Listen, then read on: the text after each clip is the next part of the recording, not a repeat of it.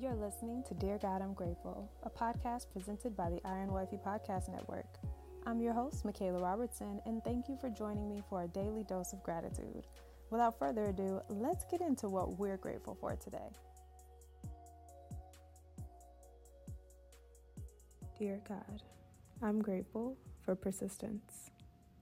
Ephesians 6, chapter 18 says, Pray in the Spirit at all times and on every occasion. Stay alert and be persistent in your prayers for all believers everywhere.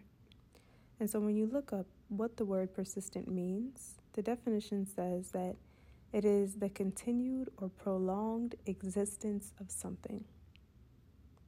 So when the Bible says stay alert and be persistent in your prayers, then we need to continue to be in prayer and prolong our prayers for the benefit of all believers and non believers everywhere. And so, a really great example of persistency, if that's a word, of a persistent woman um, is the story in the Bible about the persistent widow. And this story talks about a woman who literally just bugged the crap out of a out of the king to get justice. And so, looking at that that actual story, Jesus encourages us to have the same faith the same type of persistency to continually be in prayer, um, expecting that what we are praying for will actually come to pass, even at the expense of us just being an annoyance. And so the story reads, and this is found in Luke chapter 18, verse 1 through 8. One day, Jesus told his disciples a story to show that they should always pray and never give up. There was a judge in a certain city, he said, who neither feared God nor cared about people. A widow of that city came to him repeatedly, saying, Give me justice in this dispute with my enemy. The judge ignored her for a while, but finally he said to himself, I don't fear God or care about people, but this woman is driving me crazy. I'm going to see that she gets justice because she is wearing out my wearing me out with her consistent or constant requests.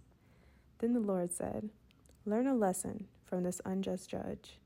Even he rendered a just decision in the end. So don't you think God will surely give justice to his chosen people? His chosen people who cry out to him day and night. Will he keep putting them off?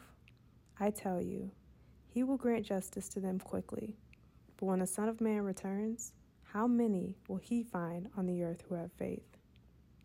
And again, that's Luke 18 1 through 8.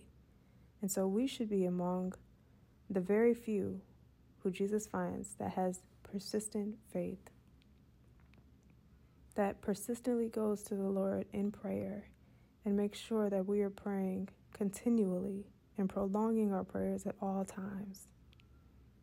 We should be seeking justice, not just for ourselves, but for our enemies as well. And we should be praying in the Spirit and on every occasion and staying alert for the sake of all believers everywhere. Because it's persistency if it's not a word, it is now.